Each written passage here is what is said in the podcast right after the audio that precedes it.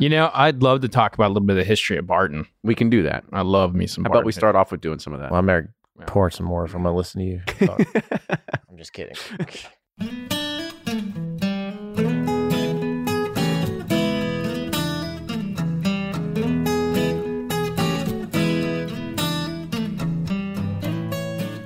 There's nothing better than getting a fan of the show who's also a great guest back on the program. But that guest also happens to be the master distiller at one of the most recognizable names in the Kentucky distilling industry, and that's Danny Kahn. He joins us once again to talk about a few topics that we're all interested in hearing about. We cover things like the 1792 barrel program. Then we take a hard left and talk about yeast for a bit. So if you love the science behind bourbon, make sure to pay attention. And then we end up going through a tasting and talking about the 2022 release of Thomas S. Moore, the brand that Danny's in charge of releasing every year using extra aged barrel finishes. And when we say extra aged, we're not talking aged for six months in an additional cask. We're talking years. With that, enjoy this week's episode. And now here's Fred Minnick with Above the Char. I'm Fred Minnick, and this is Above the Char. This week's idea comes from Timothy Urbanek. I hope I said that right. He writes uh, I go through times where I don't really feel like drinking any of my bourbon or any alcohol at all. I'm still super passionate about bourbon and active in my bourbon groups and buying barrel picks. Is this normal? And will I see negative changes in my palate after not drinking for a couple of months? You know, Timothy, this is a great question. I regularly take time off. As a professional taster, you need to know when your palate is off, and there are times that it's off, and it, it is my body, it's my mood. And there's a whole philosophy in wine that it's called, you know, that basically the alignment of the stars can have an influence on on how you taste. And I'm not going down that road necessarily for bourbon, but I do know that there are times my body is not wanting to sip any alcohol. And sometimes that's my body communicating, like, listen, bro, we need to take a break. You know, so I think it's very important that you do listen to your body and you do not force yourself to drink bourbon just because you want to maintain your palate. In fact, I would argue that by giving yourself time off, you're giving your palate rest, you're allowing yourself to listen to your body. And uh, the times that I have done that, my palate's been stronger when I came back uh, after a break of a week or so. So, you know, listen to your body. And a lot of times the the desire to not to taste alcohol is is connected to an emotional state. It can be connected to uh, an anniversary of something that happened to you. It can be connected to like the the loss of a friend or something that's going on in your life. It could also be connected to your diet. You may be eating things that are really taking a toll on your liver and you don't realize it. And your liver is basically saying, like, listen, we need to give this this puppy a break. We can't do bourbon and all these Cheetos at the same time. So I think you need to uh, just evaluate yourself and don't beat yourself up about this. And bourbon is is a hobby that does not need to be consumed to enjoy it. Does it help? Absolutely. But you know the history of it, the camaraderie of people. I don't think you have to be drinking bourbon all the time to experience that. And certainly, these are good people in the in the world of bourbon. No one's going to judge you. So, uh, I hope that helps you, Timothy, and good luck in finding your palate and uh, what days you you like to taste. But I don't think you'll see any negative changes. And that's this week's Above the Char. If you want to be like Timothy, hit me up on fredminnick.com. That's fredminnick.com. Hit the contact button and let me know your idea. If I like it, I'll read it on the air. Until next week, cheers. And they're off for another Give 270 2020 Unicorn Raffle. Your $20 ticket gives you not one, but two chances to win from our lineup of 20 Woodford Reserve treasures, including the grand prize, the rarest unicorn yet, the Woodford Reserve Kentucky Derby 150 Baccarat Edition. Only 150 bottles were made and is just like the one the Derby winning owner receives. Quit horsing around and get your $20 tickets now at give270.org. Charitable Gaming License ORG 0002703. Do you ever pour yourself a bourbon, swirl it around, and then start struggling to come up with tasting notes? And perhaps you're also looking for a good Father's Day gift idea. Well, you can now solve both with a kit from Nose Your Bourbon. And unlike other nosing kits on the market, Nose Your Bourbon kits feature real ingredients for the most authentic aromas. You can smell real Tahitian vanilla bean instead of some synthetic aroma that's just made from chemicals. So head on over to noseyourbourbon.com and enter code BP10 for 10% off your order. From their bar to yours, Chad and Sarah of the popular YouTube channel It's Bourbon Night bring you their favorite at home old fashioned mix with the new Elemental Elixirs Golden Hour Syrup. It's a custom made syrup with notes of bold black tea, warm spices, and orange zest. All you need is your favorite whiskey and ice. No bitters needed. One bottle makes 16 drinks, so that's only $1 a cocktail before you add your own whiskey. They can also be enjoyed in other cocktails or spirits, mocktails, coffee, tea, and anything you can think of. It's crafted locally in Lexington, Kentucky, and you can get your bottle now at whiskeyambitions.com. Ed Bly and Rising Tide Spirits are back again with a new release of Old Stubborn Bourbon. And this release of Old Stubborn is a premium hand marriage of 10, 11, and 12 year cask strength, barely filtered pot still bourbon. It comes in at a staggering 123.8 proof. And the flavoring grain for this one, which the last one was wheated, but this time it's now rye. Rich, sweet, and bold with a long finish that's sure to be another eye opener. You can order online at Seelbach's or thebourbonconcierge.com, and you can even purchase in person at Revival Vintage Spirits, and even now with very few select stores in Kentucky. You can get it now while you can, but be sure to do it because it's not going to last long.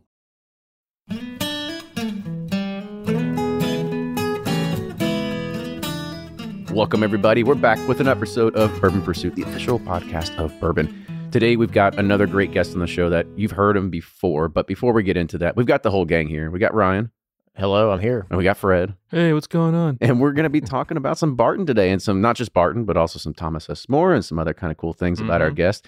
Our guest has been one of the people that we love to go and pick barrels with every once in a while. We, we show up at Barton and actually, usually when I'm driving down there, I'm like, oh crap, we should probably tell Danny we're coming. Oh, Right. Send him the text message, fire the bat signal in the air. And he's like, sure, I'll make a minute for you and come over and say hi. He always pops in and uh, validates our pick or not. You know, if we if we it's if, true. if it's uh, if it's a good one or not. No, Danny's been awesome. We I got to do a cool uh, seminar at the Burn Beyond. I don't know if you remember that doing the where you and the brewers from the Lagunitas guys were getting into it. You know, like I'm an, I'm better, you're better. No, I'm kidding. That, that was fun though. I loved I loved doing that. I remember Talking, uh, yeah. I wish you were here last time that Danny was here because he brought like 148 to 160 proof bourbon for us to taste through. Oh wow! It was it was an interesting. It was a interesting hazing session. Danny was Yeah, like, you know, take he- this, Kenny. if you think about all the all the brands or all the whiskey that Danny creates that touches uh, multiple brands, because you know Barton, you know, goes out in the brokerage world and they supply the likes of Total Wine and and Costco and and people like that. You think about all the whiskey that this man puts on people's shelves. It's amazing. There's a lot in there. A ton. It is. It's good to see that. But let's go ahead. Let's bring him on to the show. What do you say? So today on the show, you heard him back on episode 284. But welcome back, Danny Kahn, the master distiller over at Barton 1792. Awesome to be here. Yeah. I, I enjoyed the last visit and I enjoyed um, talking to you guys at various locations. But can I make one correction? Yep, please. When Ryan said that I was there to validate your selection, Oh no, you, absolutely not. you did. You chose a different barrel, if I remember. No, no. well, But remember, when we do single barrels, um, it's what you prefer. Now, if we're doing a blend, if we're blending for our foolproof or our small batch or bottled in bond, there may be a target profile. But to tell somebody what they like best is is never the case. So when I do taste, We kind of like to be told what's best, though. I, I remember you picked a good one. I don't remember the details, but I, I think I was aligned. Um, I, I think the objective notes were consistent.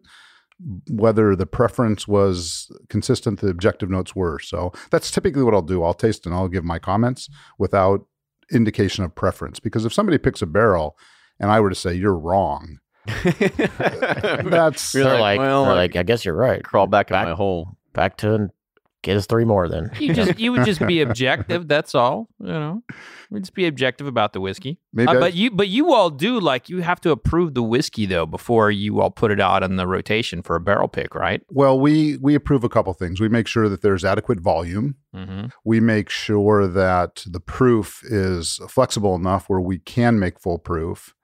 And if there are any significant characters that we don't like, we will not let it go.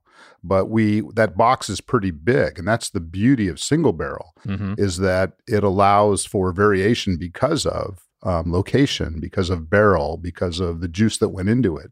So we allow a pretty wide range of acceptable flavors. How many barrels are allocated to 1792 to just that brand? We don't have to get into like each different facet of it, just as a on general. Well, for for the single barrel in particular, for single barrels this Well, year, for everything and then single barrel, I guess. Well, you know, I would have to. I honestly don't know that answer. But I will tell you, for single barrel this year, we're doing about fourteen hundred barrels, oh wow, and I and I and we've got a lot more than that in house.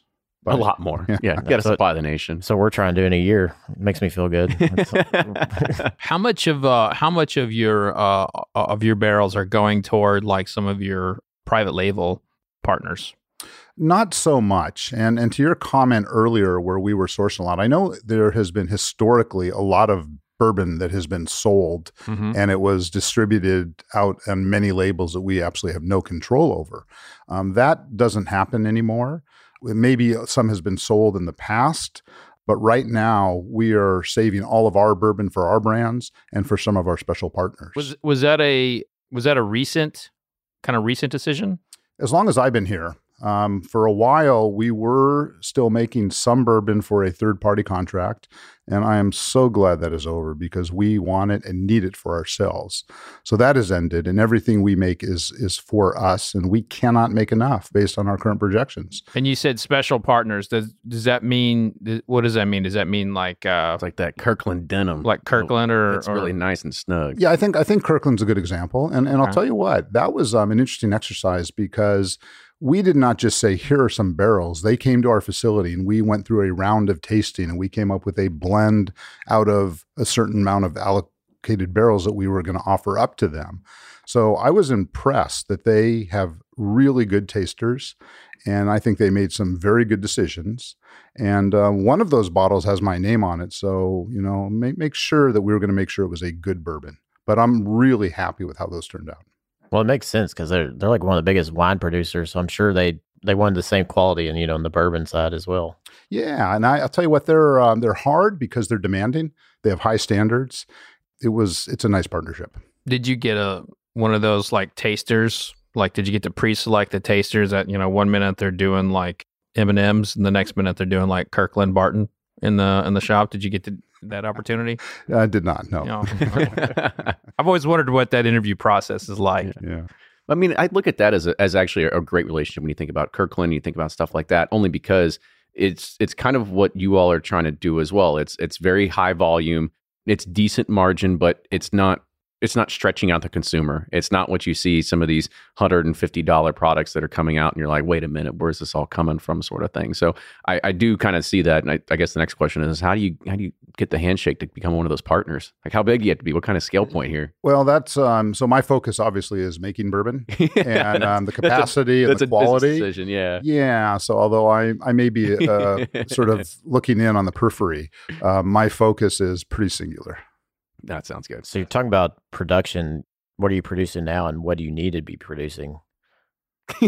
there's the there's the stare. Like I don't know if I should tell. Well, we don't have to. We, Well, we can go to something else. I was just get curious. Um, 100%. I am producing whiskey, Sure. No, I understand. and uh, no, how much are you producing? Sorry.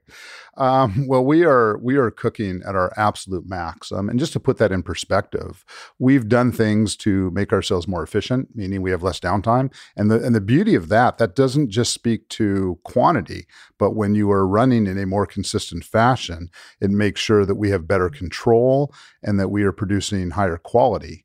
So that also our shutdowns in the summer have gone down from 10 weeks to three weeks and then one in the winter so our shutdown window is shorter. We're producing six and a half days a week. So we're, we're producing a lot. So Barton is this uh, incredible distillery that was founded by an iconic person in the in the bourbon game called uh, what Oscar Getz. The uh, actual museum of whiskey is na- is named after him. He wrote one of the very first books dedicated to bourbon, and he was a really great uh, historian. And like he was when he was going to name this, he basically had a bunch of names in a hat, and he pulled the name out of the hat, and Barton came up. and there was like uh there was a very prominent uh, master distiller in Owensboro actually with the last name of Barton. So he put in a lot of bourbon related names, and so it's thought to be that's who it was was named after. But Barton became like this this brand that was its entire job was to supply people who wanted a white label. This was a business model for the 1960s when bourbon was absolutely booming, and it's been amazing to see how that heritage is is still there. And I'm curious, uh, Danny, from from the old days, uh, you know, like 1960s to today. Let's talk a little bit about some of the things that are still there that were that were there in the 60s. Like, are you all still using the same yeast? Uh, well, well, can I go back even further than the 60s? Let's do Please it. Um, now, I, I will tell you, though, that I am a little intimidated about that because you are a historian and a whiskey historian to boot. So I will. He's no pre- Oscar Getz. I will. I will preface this by saying that um, some of the dates that I might provide are probably close, and I have no problem if you correct me. Okay, because um, there there are some concerns there. But we're gonna we're gonna taste something here in a little bit. And when we talk about the distillery, there are two physical features in our distillery that have been up since 1879. So the um, uh, sort of a limestone wall of our uh, boiler room Mhm. is original construction, and then the old Cooper shop, which is currently a maintenance shop, which might be turned into something down the road, is also from 1879. The rest of the facade of the distillery was built in the 1940s. So if we go back to when this distillery originated, and I believe it was 1879, it was the Thomas S. Moore Distillery, and that was soon after Thomas Moore sold his shares to the Mattingly portion of the Mattingly and Moore Distillery, Right. which literally in our facility, I believe our bottle shop is where the Mattingly and Moore distillery was. And when Thomas Moore sold out, he went literally across the street to build the Thomas Moore distillery. And that ran up until Prohibition. And then we did not run apparently during Prohibition. And after Prohibition, his son Cornelius Moore, known as Corn, Cornmore, Con, excuse me, Con. I like Um, corn. yeah. I don't know. Con, con is Hey, like. I mean, I feel there. like I feel like there should be some like you know connection there. there, there is Con. there is kind of, and I've heard that before, by the way. So he started up again in 33 and um, sold to Getz, I believe, in 1945. The distillery burned to the ground in 1946 ish. Um, you get a bunch of Kentucky good old boys and a bunch of high proof spirits, and you know something happened and it burned to the ground. Anyways, so so to your original question, and by the way, Getz had it until I believe 1982 when he retired and then sold it. Unfortunately, he died in 83. And for those who don't know or who are soon to visit Bardstown, all of his memorabilia related to uh, his book, to I guess to some degree, uh, was donated to the Oscar Getz Whiskey Museum. Is that the correct Yeah, full name? it- it's the Oscar Getz Museum of Whiskey. Museum of Whiskey. Thank you. Yeah, it's a great, great, great place. Incredible. It's in a historic place as well, Spalding Hall, which has got a history too. But anyway. Totally haunted. yeah, Totally. haunted. You walk. You walk in there, and you can just feel the haunted. I went to many events there as a kid. it, it's, Oh, I, I went to school just right down the road. it's it's pretty cool. So anyway, so back to your original question, if I remember it, um, we have some fermenters that were built in 1944, Cypress. and uh, not Cypress, No, but they are Cypress. we we have actual That's blueprints. makers, Fred. They're literally blueprints, and they say copper bearing carbon steel. So there is also copper within that carbon steel that was probably there mostly for corrosion. Mhm. But copper, as we all know in the fermentation and distillation world, is critically important. So they are copper bearing carbon steel.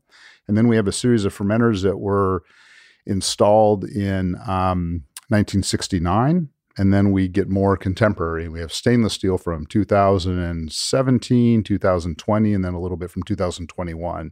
So there is a history of old equipment. Mhm. Um, a lot of the gearboxes, um, a lot of the piping goes back to the 40s. So there is, you know, an interesting thing that goes with carbon steel as well. You know, carbon steel cannot be um, cleaned in the same way as stainless steel. So we have to be very, very careful. And there's a certain amount of terroir, as I would call it, that sort of resides in our distillery. There are things that that grow that are flavor enhancing, and I think it's a big part of our signature. So there there's there's a lot of history going on at this distillery for sure.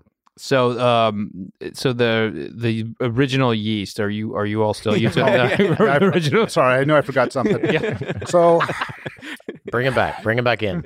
No, but first of all, that was that was awesome. good history And- lesson. That was I good love I love uh, I love that you went to Thomas Moore because that's you know we're obviously going to be tasting his stuff uh, in a minute, but uh, I, I really. I- You know, when I th- when I think of Barton, I still think of like the contemporary sense because that's where the, you know, that's where the stamp for this that facility has been to me. It was like it started in the '60s, and definitely, I revere Oscar Getz. You know, because like as a whiskey historian, his name is long forgotten amongst people, and, and you know, and you know the bourbon craze. eh, to be honest with you, most people don't really care about the history; they just want to know if something's good, and that bothers me a little bit. And so, like, whenever I can talk about Oscar Getz, it's an it's an honor for me to do so. Awesome. But, uh, I mean, I mean, the, his, the history is incredible, and and to have a real history, yeah, not just a story on a label that makes no sense, but to have a real history that is tangible.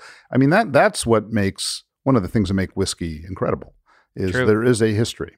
And- And so I- the history to the yeast would be. okay, so I'm not avoiding that on purpose. Oh, no. but but unfortunately it's it's it's really tough to say because I don't think our strength was in record keeping.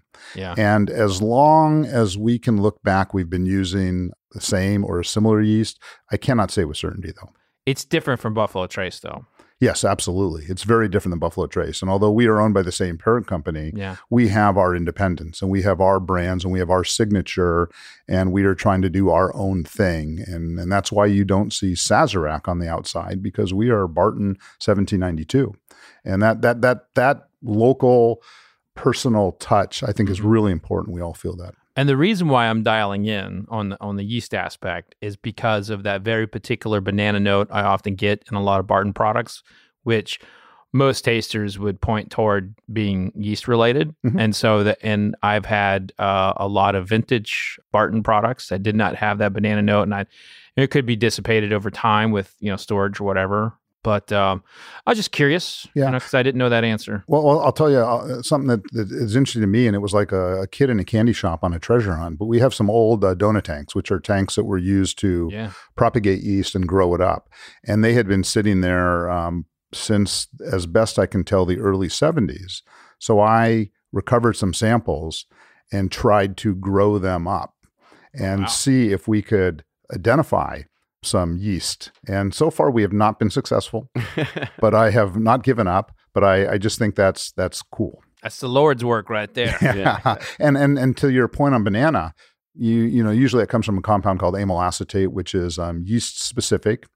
And yes, our yeasts do produce it. It's not always present, but those compounds will oxidize and change over time. So even if it was present, you know, my guess is that it it might slowly change and oxidize into something that is either not recognizable or it may actually be there analytically. It's just covered up by other things. Is that intentional to select a yeast that, you know, puts off those properties you're talking about? Well, I think what's intentional when you pick yeast, and th- how long is this show? how, how long you got, buddy? this is where we like to get geeky with it. Yeah. Th- this is this is the fun stuff. So so when you pick a yeast, you're looking for flavor top uh, first and foremost, but you're also looking for ability to manage it in a distillery, which means um, how fast does it grow? Does it ferment all of the sugars to completion? Is it susceptible to other things? Some yeast are really susceptible to a little bit of lactic acid bacteria, and um, and we um, have a little bit of acid because we do a sour mash. And to me, that's super critically important. So you're looking for flavor first and foremost, but then also the ability to ferment and how well does it is it, how hard is it to manage in the distillery. So those are some of the factors, but flavor will always be top of mind. What do you mean manage? Like like how it competes like against other yeast or like how's it Well, so so you can add dry yeast, or sometimes you start literally with a a um, a petri dish and you grow it up. And how easy is it to grow up? And when you grow the yeast, you know sometimes you want it to settle so that you get more concentration. So so just how it performs, how it behaves in the distillery is really important. is it is like a more aggressive type of yeast more important or does that matter or You know, I, I think speed of fermentation is important, and and this is an extremely general comment. But if you have a yeast, the faster it ferments, and extremely general, and this can be debated, but the faster it ferments speaks to um, health and more vigor, and usually better flavor. So you want a fast growing yeast, one that's predictable and consistent. So a lot of factors involved. Very cool. Big big time. And you're propagating, right? Or is it dry yeast? We're, we're adding dry yeast. We do we do a hydration step ahead of time, um, and we're playing around a little bit, but we're using a dry yeast. Okay.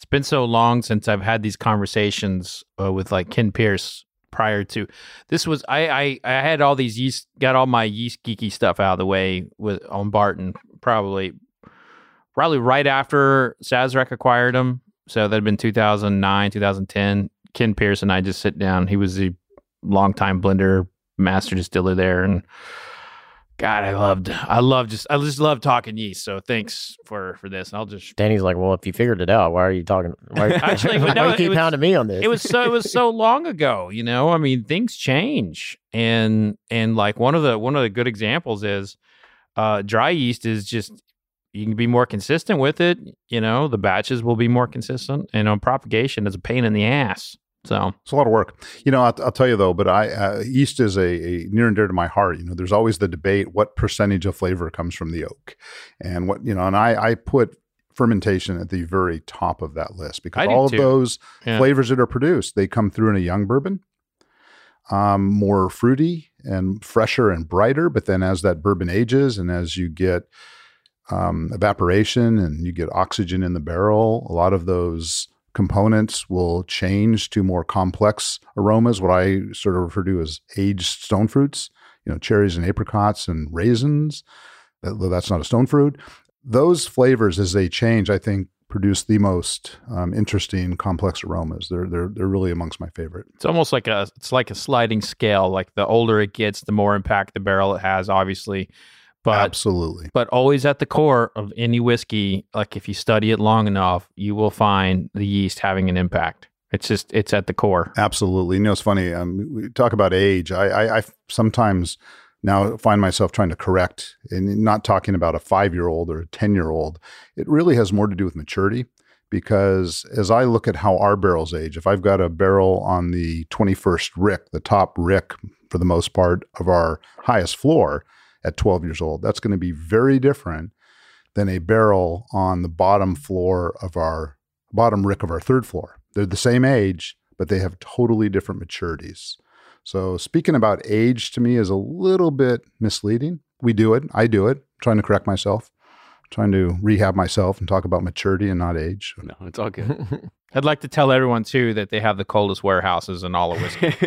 like I think I think you all and have hot one, hottest too. it- it- those warehouses have so much movement at Barton. It's crazy. It's really interesting when you're in there in the morning time and the sun comes up, things start to creak because as the sun comes up, and I and when I, by the way, I should clarify, um, it's the siding, the tin siding that's moving a little bit, but but they they're alive. Yeah, I mean, we we that's why I brought up aliens earlier with you all. I mean, there was allegedly an alien vessel that landed there and took over a warehouse. I made that up, by the way. all these are all facts we just made up. the gravity pull from is their all- their UFO. And actually, Ryan's an alien too, so I made that up. But, but someone's gonna believe it. Keep putting out there at Yeah. some point. for, for the record, everything I'm saying I believe to be true. I love it. You, you had mentioned that yeast does an impact. We all know that yeast has an impact. So, in the Danny Kahn pie chart of what is the impact of yeast versus distillation, all this other kind of stuff, where where does yeast kind of fit in your your flavor?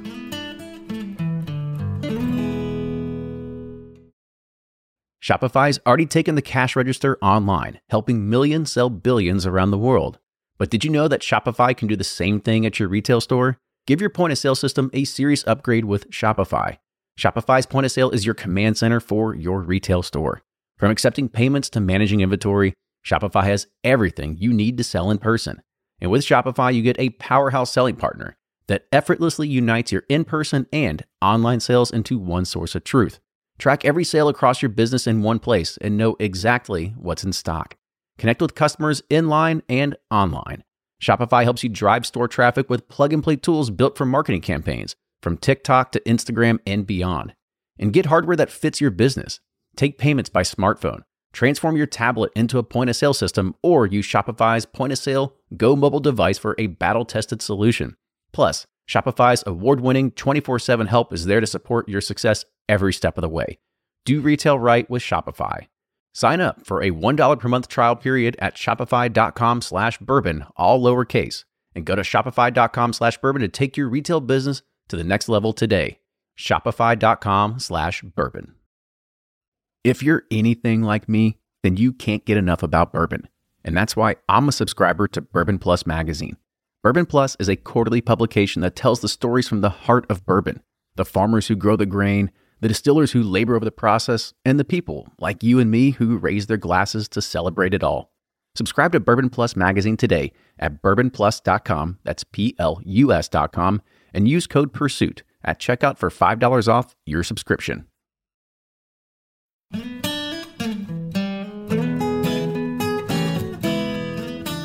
You, you had mentioned that yeast has an impact. We all know that yeast has an impact. So, in the Danny Kahn pie chart of what is the impact of yeast versus distillation, all this other kind of stuff, where where does yeast kind of fit in your your flavor? in the Venn diagram. Well, I'd say, you know, it's, I got a pie chart. People are like, oh, 80% oak or 60% oak. And then some people are like 10% yeast, 30% yeast. I, I give yeast at least 50%. And, and here's the Ooh, deal. that's a, that's a large I, number. I, I really truly do because to me the bourbons that are extremely special are the ones that have these aged stone fruits. You know, for example, everyone knows what a raisin tastes like, I assume. And then uh, grape is a raisin, but it hasn't been dried, so it's fresher and brighter.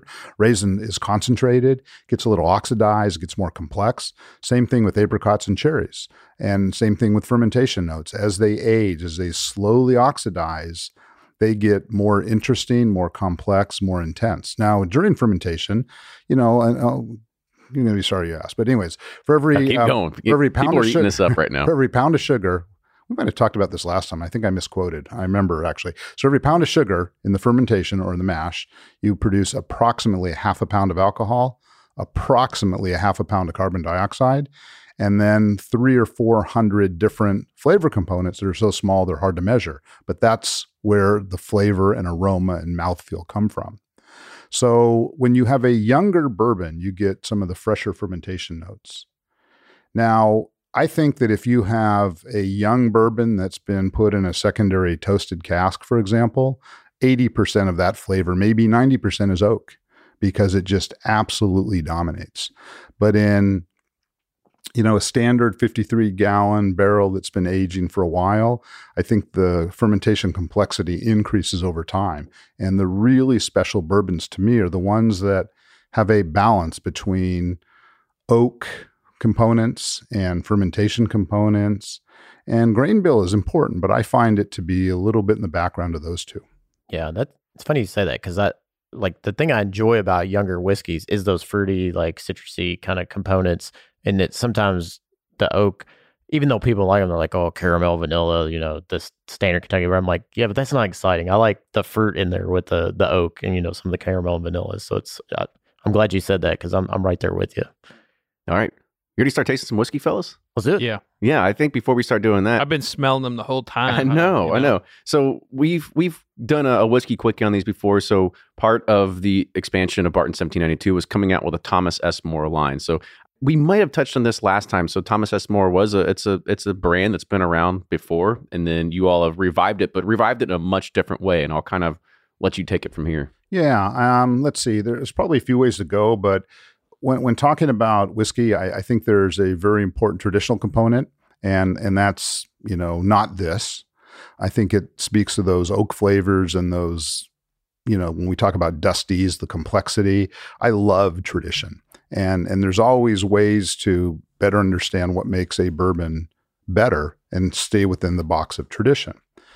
I look at this and and you know there's a connection to Thomas S. Moore because he was quite influential. He was a powerful figure. I would probably refer to Fred more about Thomas S. Moore and his history, but he was by many measures considered to be an innovator. So when we talk about Thomas S. Moore, sort of our bridge to that person is that this is more along the lines of innovation than it is on tradition. And we'll I'm sure we'll get into the details because a lot of people are doing cask finished bourbons or other cask finished whiskeys. And there's a couple things that I believe set this apart. But by the way, on the Thomas S. Moore connection, um, something that's interesting to share, but his great great grandsons are still in the area. So we met his great great grandson. I uh, no, I'm sorry, uh, I'm thinking Con Con's great grandson. So Thomas S. Moore's great great grandson and one of his great great granddaughters. We had the pleasure of giving a tour to the distillery. Wow. And they are um, connected and they're interested, and um, it was it was a lot of fun.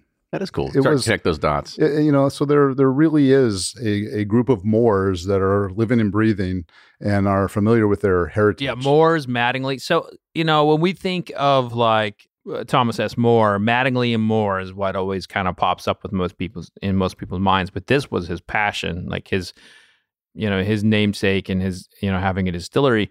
And you all actually, it was named for a very brief amount of time. Your distillery was named Tom Moore for a very brief amount of time. And then they changed it to 1792. Then it was Barton 1792. I mean, it's had a few name changes over the years, but Thomas Moore kind of gets uh, he kind of gets lost in the late 1800s. Uh, you know, personalities of George T. Stagg, Atherton, Colonel Taylor. A lot of those bigger personalities. I mean, this guy was just making whiskey. You know, he was just making whiskey, and he was someone that was thought to be a great whiskey maker, and that was, I think, that's everyone else uh, had a, a like a big personality would would stand out, and and you know, he was just putting something good across the table. That's kind of his rep. And and on the bottle, that that horse image is is as close as we could come to replicating what he used, and that specifically was the Belle of Nelson County, and it was a I believe a Kentucky Oaks race winner. So he used it on several bottles. Oh, so it's just not yet another representation of a horse on a bottle because we know it sells. no, No, it, it's- there is a, there is a connection. He was And- before Bland's time. and I, I actually, um, so I've, I've got this book called, I think it's Bardstown Pre-Prohibition Distilleries that was put together. Oh, by yeah. Dixie Hibbs, Yeah, yeah. and I and I brought it former to mayor. Yes, yes, I brought it to my office this morning. Actually, I have it with me now, and I, my intent was to to read it a little bit before I came here and validate some of my facts, but I didn't get a chance to do We'll so. fact check. Another later. good one for you to read if you want to like uh it, it followed tax records. It was uh Chet Zoeller's book, uh Trey Zoeller's dad. You know, he basically has every tax record in uh, Kentucky history in that book. Well, that's awesome. That, would- that would be interesting. I'm, I will look that up. It's for the geeks like us. Yeah. yes, I'd say so.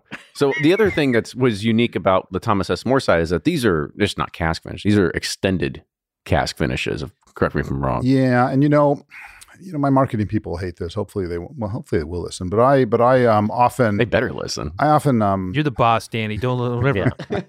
You're the You- boss. you know, you know, sometimes marketing is not always um always genuine. Uh, the example I give is I What? saw I saw a bag of potato What? chips once that said that. cholesterol free, and although that is true. I don't think ever in the history of potato chips have any ever had cholesterol. So to say cholesterol free was somewhat disingenuous. but they do contribute to it. Yes. However, uh, in this case, they nailed it because we are referring to these as extended cask finishes. And how I like to explain that is, um, as far as I know, a, the majority of cask finish whiskeys, cask finish bourbons, are put into a cask for two to four or six months. That's That's that's, correct. that's my experience. Yeah. So what I find you get out of that is the flavor of the juice that was in that prior cask. Okay. So we get that. But in addition, I think there are two more really important components. By aging it for anywhere from two to five additional years, and that's what these represent, you start to extract some of the oak that was in that secondary cask.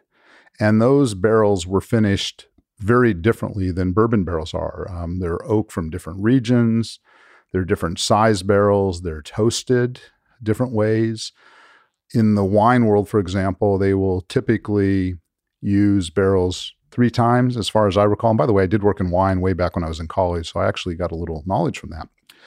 But each time you put wine in a barrel and then dump it, you extract a little bit more tannin. So as you use for this purpose a barrel that was used three times with wine versus one time, you're going to get different levels of tannins.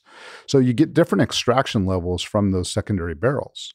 So that's another component of extended cask finish. And then lastly, by holding a bourbon in one of these barrels for five years, you're effectively getting five more years of normal aging. So you get a little bit of loss, a little bit of angel share. You get a little bit more oxidation in the barrel. So you get some of those more traditional age notes. So the extended cask finish adds many layers of complexity. And it sort of makes it harder because the approval process for these that we'll get into at some point, I'm sure, was pretty crazy. You mean the product or the the label? Oh, not the label. I, I have very little to do with the label. Um, in fact, the- I would say I have nothing to do with the label. So what what's the approval process like? Let's say let's let's start drinking the first one because the first one I think we have here is the Madeira cask. If I'm not No. starting on right. Cognac. To your your hand on the left. that would be the cognac. Oh, sorry. Yes, Hand on the on- left. hand I, on the start, left. I started going- on the right. we're going Everybody else left started and on the left. Yeah. I so was starting right. on the left is the, the the cognac cask. So let's let's talk about the approval process as well as we're kind of going through this. Yeah, sure. So so we put um you, you know bourbon into a barrel, and we know the bourbon going in the barrel is good. And by the way, for me, and I'm still exploring this, I think the sweet spot is between five and six years. I think, and again, remember I was talking about age.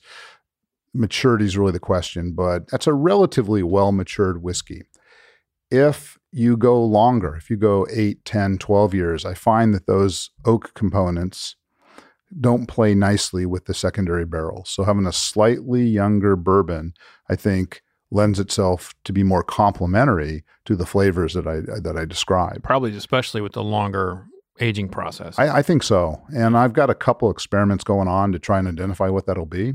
Where we're at on the rig. Oh, yeah. for these like uh, you doing them on the first floor or second? So these are the secondary finish uh, by design is in our one palletized warehouse, so Okay. it's a little bit cooler, and um, it it really helps slow down some of those reactions. So what happens is, for one of these, let's talk about the Madeira because that one was really quite interesting, and just in terms of the blending the- the the process, far right. the far right. yeah, or, or the sherry, both of those sort of apply. Danny can nose them and tell And, and actually, actually, let's talk about the sherry because the color in the sherry really stands out as being quite unique. So what Mm-hmm. happens is, and, and this is no exaggeration, but I tasted every single barrel of the sherries, and that represented, gosh, it was probably 500. And of course, that was not done in one sitting. I have a system. I'm doing 40 of them at a time. What I'll do is I will sniff them and I will make my comments and I will put them into buckets. So there may be nutty, there may be fruity, there may be oaky. So basically, I put them into three or four different buckets. And then I will go back and I will sniff them again and then taste them and put those into buckets. And when all of the sherries are done, I have sub blends. And from those sub blends, I will then create a final blend. And I will get, you know, we've got another panel that will um, do some validation. I will have them taste the sub blends and then I'll have them taste the recommended blend you know because it's it's really difficult to have one person in my opinion making all the taste comments. What if i'm blind to a particular off note? And, and i am you know we're all blind to some things. So that last step becomes really one of validation. So again i i, I- sort them and then some are rejected just right off the bat. And um, sub blends to create the final blend so it's a process And this is what we're tasting is the the 2022 releases. That's going to be a little bit different than you had last time, correct? Yeah, totally different. Yeah, because uh, we re- re- this this release we've got cognac, uh, merlot, sherry, and madeira. Okay. And remember last time there was a port, a Chardonnay, Chardonnay. and a I can't remember the third one. Cabernet. Cabernet. Cabernet Cabernet. Sauvignon. Yeah. Uh, so far, I will say that we were, we were we tasted the first three that were released. I think we liked the port one out of all three of them, but there were some other ones that I I thought were just a little too bitter. So far, after tasting the first three here, of course, the cognac. Everybody loves cognac cask, but you know when Not you get really. I mean, I think that can be. I think that can be overdone. Fred, it's just you. All right, back You, back. you and your sweet oak. note. let me let me right. let me stay in my lane over here. No, I'm just kidding. It's uh, but it's, it's so far I felt like this is this is much more redeeming. Like I think I think this is a, a much better release than what was in 2021 so far from tasting these three. You know, I'm I'm super happy with these. What's also interesting is that you know I'm I'm a I'm a bourbon guy, and I I will I will drink these on my shelf too, but I I like bourbons more than I personally do finished you know bourbons in a in a finished cask. However, what's what's interesting we talk about innovation. And one of the things that I I think I'm getting better at all the time. I like bourbon. Hopefully, your fans will not um, hate me for this, but I also appreciate well-made cocktails, and I find that to be an Oh, art. we're big cocktail people. over Oh, yeah. Don't And- you worry about that. And my my cocktails are always going to be very spirit forward, and these allow for a whole new avenue to create and explore and make flavors. So it's it's pretty amazing how these can work, and I find myself going to these more often than I had in the past. I mean, you're hitting all those stone fruit notes on all three of these. But the nice thing about them is they're not like sometimes a lot of finished products. It just comes like overly grapey or overly, you know, just too much. That I like on these how there's a, that little bit of oak influence, but there's that nice like cinnamon spice too on the back end to kind of round it out. Yeah, and you know what's interesting? What I'm starting to learn, because as we put bourbon in barrels, I, I taste them now. You know, every six months. Of of course, not every barrel, but it's interesting. Your point exactly is that when they're very fresh in the barrel, I tend to get the juice extraction, like we were talking about. All finished casks get the juice extraction, and then with the extended cask, you get the age from the oak, and then the normal aging. And I think that a lot of the fruity notes tend to blend better over time. And that's kind of, I think that's what you're speaking to. So when we look at barrel finishes, it's a category that often the finishing barrel will overpower the the whiskey. And there's not been a lot done with Madeira. And the Madeira, I personally love love Madeira. And like uh, Angel's Envy had an incredible uh, Madeira cask finish last year. I, lo- I just loved it and savored it to the last drop and this this one is is so so different um it's it's it's almost like the the bourbon kind of took over the cask in some ways and like kind of found like if you were look at it as like you know what won in the in the marriage bourbon won but there's the accent of of madeira so you know this is kind of like holding true to some of those bourbon values that you you kind of hold to I would I would say that for the cognac finish as well. The sherry finish to me definitely had a lot more presence of the sherry. What kind of sherry cask were you using on this? Uh, That's what I was about to say. I really enjoy the sherry cask because it's it's definitely a big influence, and you Yeah. can tell by the color Yeah. alone on it. It's, Yeah. it's Oloroso, and and and also it's and this this one represents three different ages that go from I think two to three to four. Um, the vast majority are the older ones, and when we put the sherry casks together, there was more variability in color than there was in any other one, and Yeah. and with more color comes more flavor. And what, what's really interesting too definitely the most flavorful. A lot of discussion about that. But, you know, there's always the debate in the bourbon world to chill filter or not to chill filter. And, you know, that's to prevent hazes from forming, you know, free fatty acids flocculating and looking a little sort of snow globy. In the case of these, and, and I think in general, not chill filtering provides more aroma and more flavor. And sometimes the flavor can be a little bit negative. If you get some of those bigger chain free fatty acids, it gets kind of waxy and coarse. But what was interesting here is that we did some experiments to determine should we chill filter them or not. And by chill filtering them, it was amazing. I mean, for you guys, I probably should have done this. Probably should have brought the chill phase and or the chill filter, not chill filtered, because it brought, to your point, Fred, more bourbon character out. It mellowed it. It mm-hmm. brought it took away some of the extremes that made it a little bit unbalanced. So by chill filtering it, it kind of tied it together and just made it bet more balanced. That's the best way to put it. And, and that's one of the one of the probably the few cases that I would make for chill filtration because that is that you know you have like a foreign barrel entering with a spirit that's not used to being in that barrel, and there can be you know we're still barrel finishes have only really been happening for the last decade, you know, in American whiskey. So I think as a category, it's still kind of getting fleshed out, and and, and you know every single every single one that goes past that like doesn't suck line is an added bonus. And I think you know when you when you when this came out last year, the one thing that really stood out to me was was the price point because most of these barrel finishes are not are not accessible to people. And so this this line is is a really good way for people to connect with some of the some of the barrels that are being finished with with American whiskey. Your technique's very different than most people, but um, I think this is this is an incredible uh, addition to the to the category. Yeah, thank you. It's it's a lot of fun, and and, by the way, um, you know, it's come up before, you know, art versus science, and um, it's actually come up a lot in the last couple weeks. I really thrive on the science, which takes place in the distillery. I think that this blending exercise is 100% art. You know, what are the flavors? How do, you know, how does one pair them together to make a better product? So, so it's a, it's a really fun exercise in blending.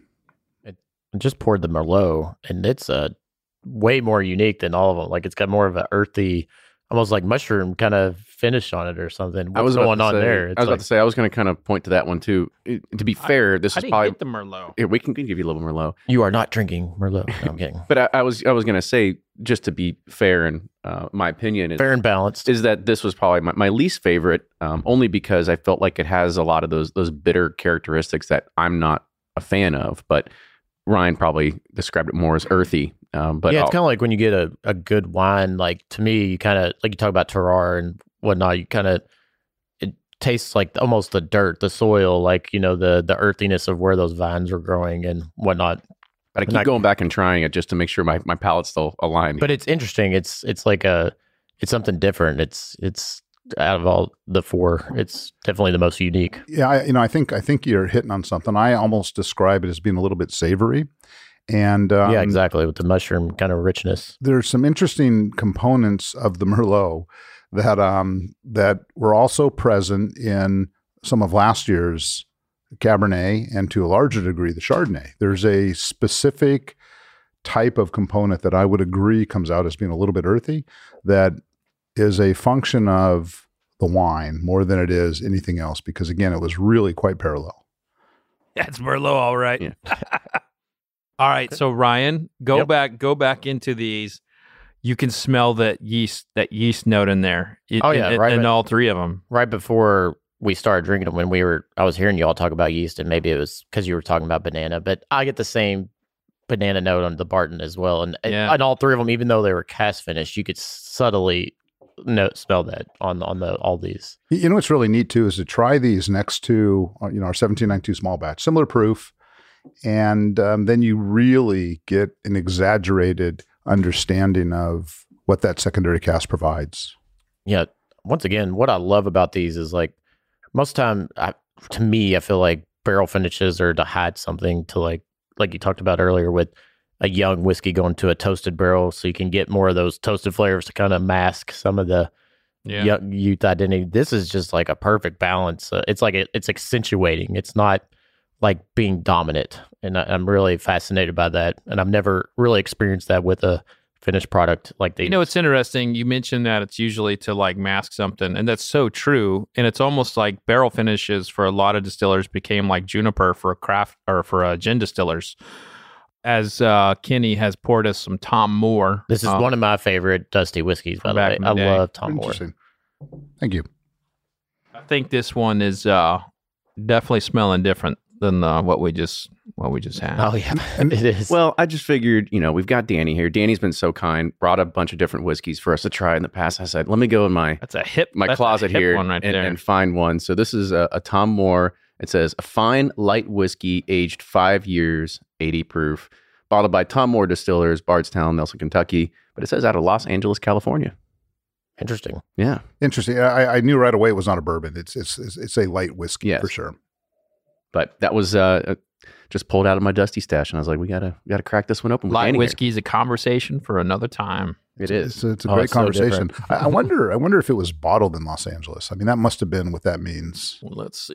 And I'll let we'll let Fred kind of take care of that one. But Decipher the label. yeah, but You know, the other Yeah. thing. Sorry, on, on the Thomas S. Moores, um, there, there's a lot of um, loss. There's a lot of barrels that I have just deemed that are not usable. So, um, you know, they're gonna they're gonna get you know sold the waste. Yeah. Uh, this so t- this light whiskey is a little piece of history. Light whiskey comes in in uh, late 1960s when bourbon's kind of left for dead and everyone's you know trying to catch up to vodka, and they created this category called light whiskey. Uh, it's distilled at a higher proof point. It goes into used barrels.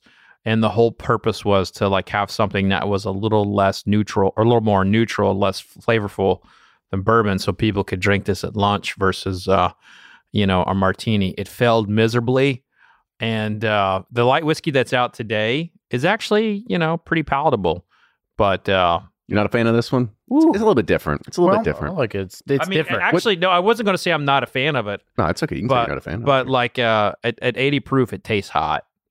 It's interesting. There's some clearer age dusty components going on. Um, I think it's pleasant. It reminds me of, you know, some Canadian whiskeys. You know, that's It's what they that's do. They what make they light whiskey. That's what they use. They use a lot of light whiskey in their blending. yeah, it's almost got like a syrupy sugar kind of flavor in there almost. It's It's fortunately, you know, they cannot they cannot add anything to it for light whiskey. for light whiskey. Yeah. Gotcha. well, I should have probably done a little homework and tax stamp research. I, I don't know the exact date, but I'm sure it's Oh, this this is uh, circa 69 to 75. there. We go. So, It's awesome. Thanks for sharing that. hey, thanks for bringing some whiskey for us to try and be able to talk about this. I think it's exciting. You know, kudos to you. I know this is some of like probably one of the first line extensions that really has the Danny Kahn stamp on it, right? This is kind of like your baby that you're you're running with. So, Yeah, So last year and this year. Yeah. yeah so congratulations on on kind of making that happen and, and sort of putting that putting that you know as your mark right now in, in bourbon history so really cool Yeah, it's it, it's important uh, that the Bart the the master distiller Barton gets like gets proper recognition because it's such an important distillery for the for the lifeblood of of American whiskey. Because you know whether you like it or not, there's a lot of stuff that's brokered out and like has and it continues to surface and everything. And so you you touch so many brands, and as long as you all are making good whiskey, that's good for that's good for the category. Well, we're certainly um, doing the best we can, and there's some there's some cool things on the horizon. Who knows what's going to be next for Thomas S. Moore? Can't wait but till next podcast. there- there are- See what you bring. There, there are um, well, he, he already knows going what it's good because remember it started a few years ago so Right, he already knows what's in the hopper Yeah, but we don't know what's going to come out. Some of them will not come out. But you know, honestly, we're doing testing some Calvados. Arm, Armagnac, Amarone, you know. Got get Amarone, some, got uh, Tokay or Tokai. I don't know. Oh yeah, Which- Tokai. What's Tokai? Tokai Tokai's a Hungarian uh, grape that actually Slovenia and uh, Hungary uh, had a world court lawsuit over over who had the rights. Slovenia actually had the stronger case, but they lost. Was And, it a wine uh, or a spirit? It's a wine. It's a sweet Okay. wine. Gotcha. It's a sweet wine. and there's a few learn more every variations day. within that category, but they're quite unique. But there was uh there was a lot of Tokai that was so sold by uh barrels that were sold by barrel brokers that was actually a French fortified wine. It was just you know poorly classified. How do you know this? There's a lot. There's just a there's a the some scoop, some like juicy stuff about Tokai because Tokai is like we're we're we're talking like mob related kind of stuff in like you know Europe. So like there's a lot of like uh, sketchy shit around Tokai. The whole it's very fast. We, we better like- we better do our homework before we release it, just to make sure. Hey, that- listen, if you need if you need to send uh, the three of us some samples, But you why do that we'll just show up to the distillery we'll just show up and be like hey let's try that non-filtered versus Yeah. chill filtered stuff and we'll, we'll figure this out we'll be the judge Woo! I feel like every time I text Fred and he says, I can't, I'm busy. He's in some rabbit hole of some crazy spirit, just Ah, trying to learn God, about you- it. It- the what I do for fun is read lawsuits and uh, tax tax law and weird shit Don't like go down that. the rabbit hole. But let's go ahead. We'll bring, kind of bring it back here again. But Danny, thank you again for coming on the show for a second time, and again bringing and be able to talk about Thomas S. Moore. Last time you brought some some crazy bourbons to talk about. Now we kind of get to talk about you know really what you're coming out with, and this is a, a great representation of what it is, and sharing all your knowledge about yeast and fermentation with our listeners as well. I'm sure there's a lot of geeks out there that really ate it up. I love talking to you guys. Well, Happy for to sure. come back anytime. Well, we- Always fun. Well, Invitation's open. Yeah, we'll keep it a yearly thing. We'll see if we can make it happen. But Cool.